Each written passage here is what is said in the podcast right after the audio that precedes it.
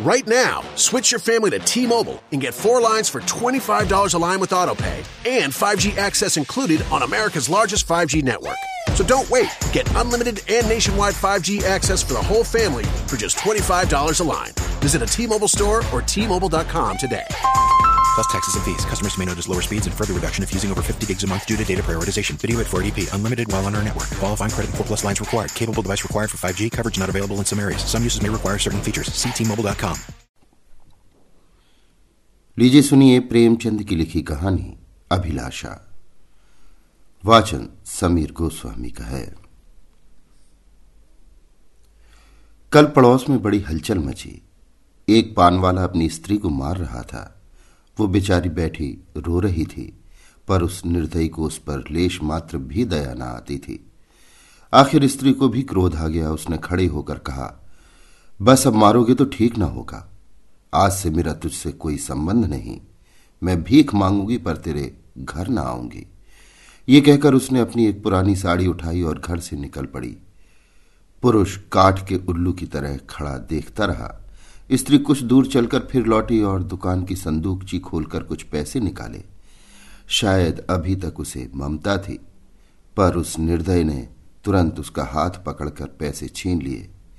हाय रे हृदयहीनता, अबला स्त्री के प्रति पुरुष का ये अत्याचार?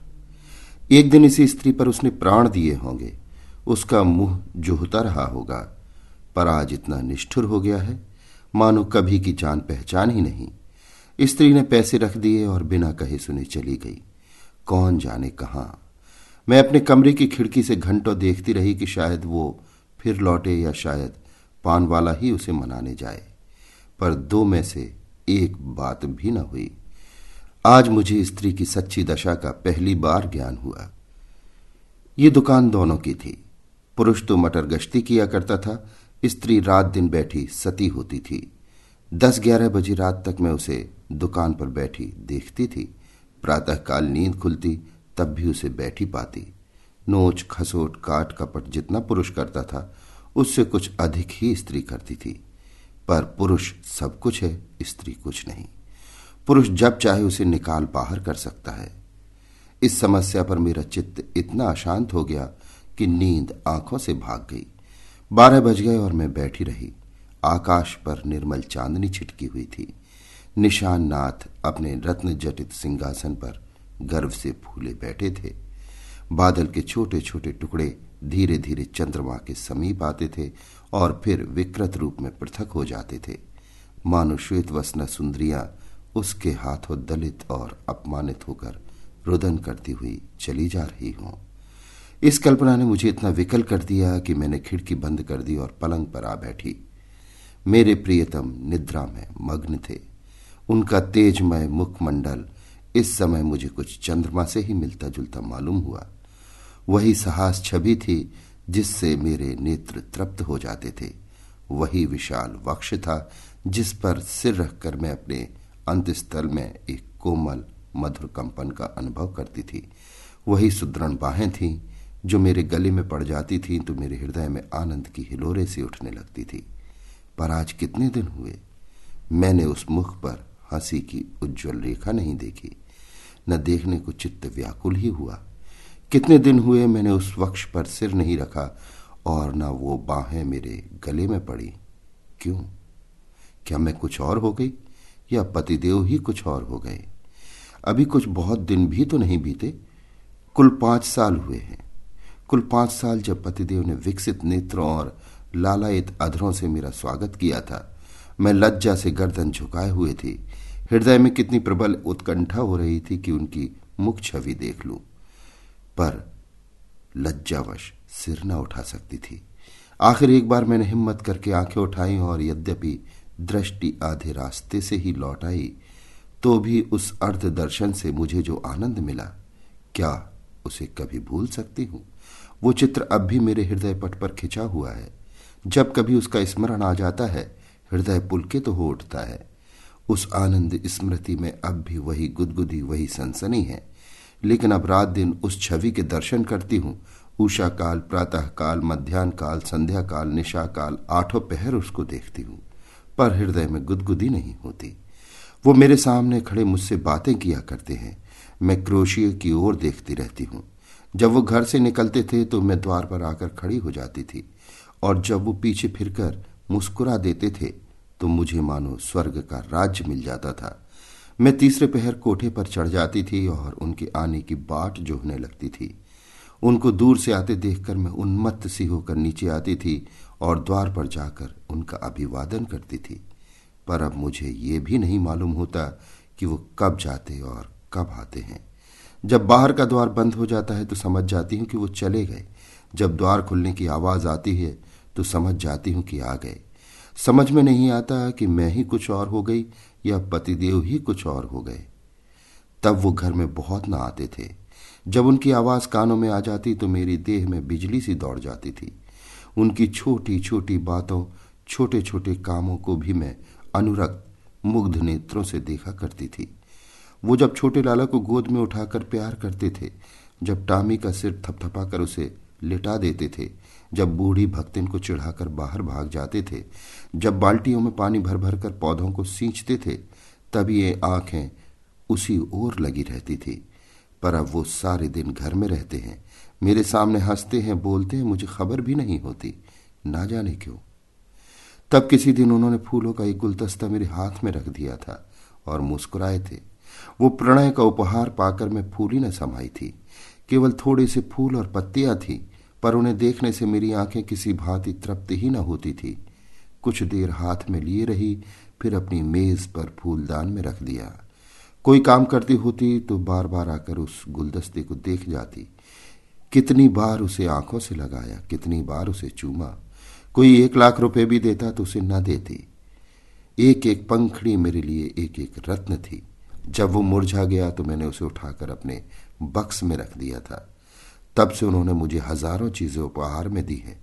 एक से एक रत्न जटित आभूषण है, एक से एक बहुमूल्य वस्त्र है, और गुलदस्ते तो प्रायः नित्य ही लाते हैं। लेकिन इन चीज़ों को पाकर वो लाश नहीं होता। मैं उन चीज़ों को पहनकर आईने में अपना रूप देखती हूँ और गर्व से फूल उठती हूँ। अपनी हमजोलियों को दिखाकर अपना गौरव और उनकी ईर्ष्या बढ़ाती हूँ, बस। अभी थोड़े ही दिन हुए हैं, उन्होंने मुझे चंद्रहार दिया है। जो इसे देखता है मोहित हो जाता है। मैं भी उसकी बनावट और सजावट पर मुग्ध हूँ। मैंने अपना संदूक खोला और उस गुलदस्ते को निकाल लाई आह, उसे हाथ में लेते ही मेरी एक एक नस में बिजली दौड़ गई। हृदय के सारे तार कंपित हो गए। वो सूखी हुई पंखड़ियाँ जो अब पीले रंग की हो गई थी बोलती हुई मालूम होती थी। उसके सूखे मुरझाए हुए मुखों से अस्फुटित, कंपित अनुराग में डूबे शब्द साए साए करके निकलते हुए जान पड़ते थे। किंतु रत्न जटित कांति से दमकता हुआ हार, स्वर्ण और पत्थरों का एक समूह था, जिसमें प्राण ना थे, संज्ञा ना थी, मर्म ना था। मैंने फिर गुलदस्ते को चूमा, कंठ से लगाया, आर्द्र नेत्रों से सींचा और फिर संदूक में रखाई। आभूषणों से भरा हुआ संदूक भी उस एक स्मृति चिन्ह के सामने तुच्छ था। ये क्या रहस्य था? फिर मुझे उनके एक पुराने पत्र की याद आ गई। उसे उन्होंने कॉलेज से मेरे पास भेजा था। उसे पढ़कर मेरे हृदय में जो आनंद हुआ था, जो तूफ़ान उठा था, आँखों से जो नदी बही थी, क्या उसे कभी भूल सकती हूँ? उस पत्र को मैंने अपनी सुहाग की पिटारी में रख दिया था। उस समय इस पत्र को पढ़ने की प्रबल इच्छा हुई। मैंने पिटारी से वो पत्र निकाला।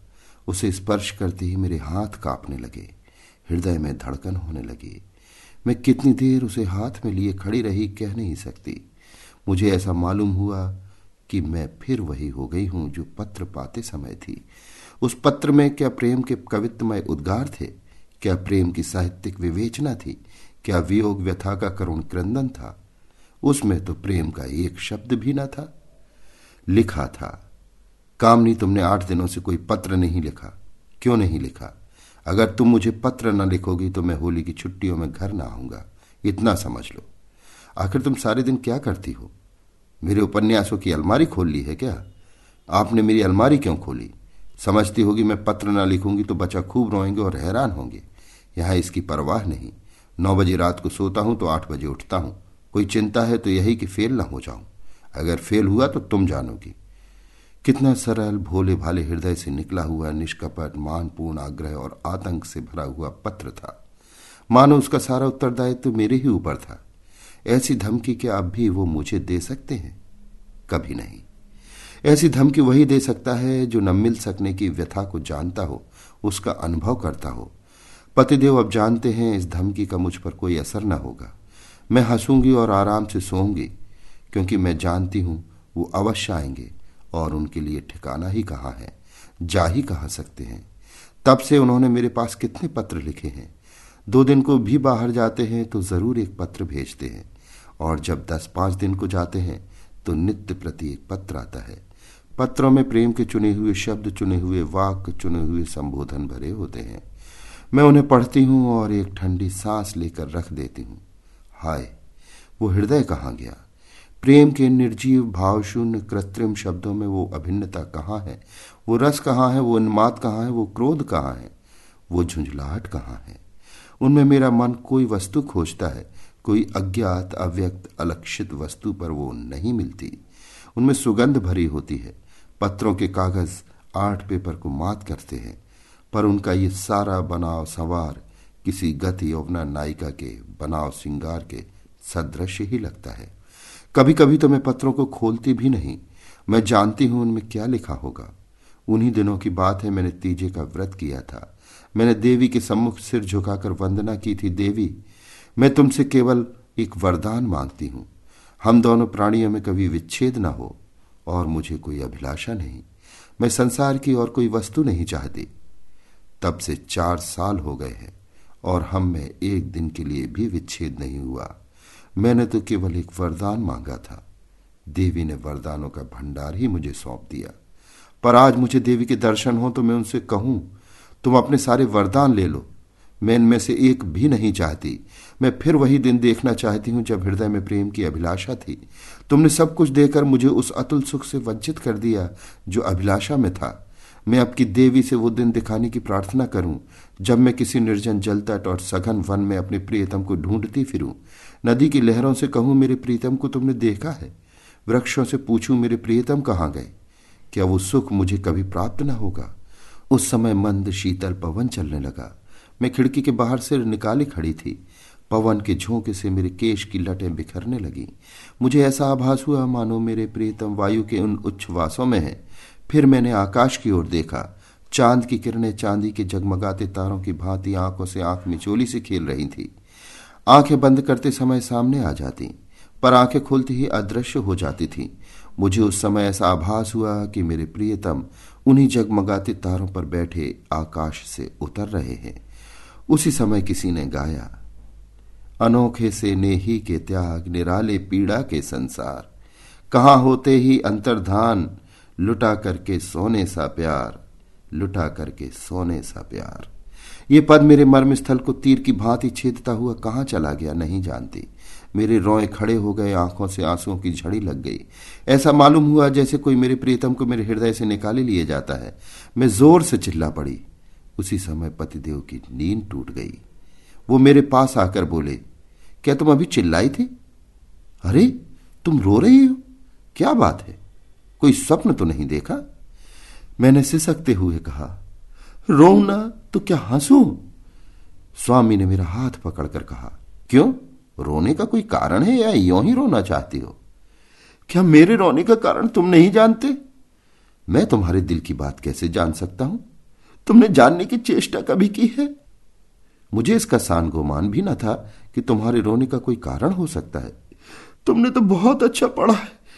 क्या तुम भी ऐसी बात कह सकते हो? स्वामी ने विस्मय में पढ़कर कहा, तुम तो पहेलियाँ बुझवाती हो। क्यों? क्या तुम कभी नहीं रोते? मैं क्यों रोने लगा? तुम्हें अब कोई अभिलाषा नहीं है।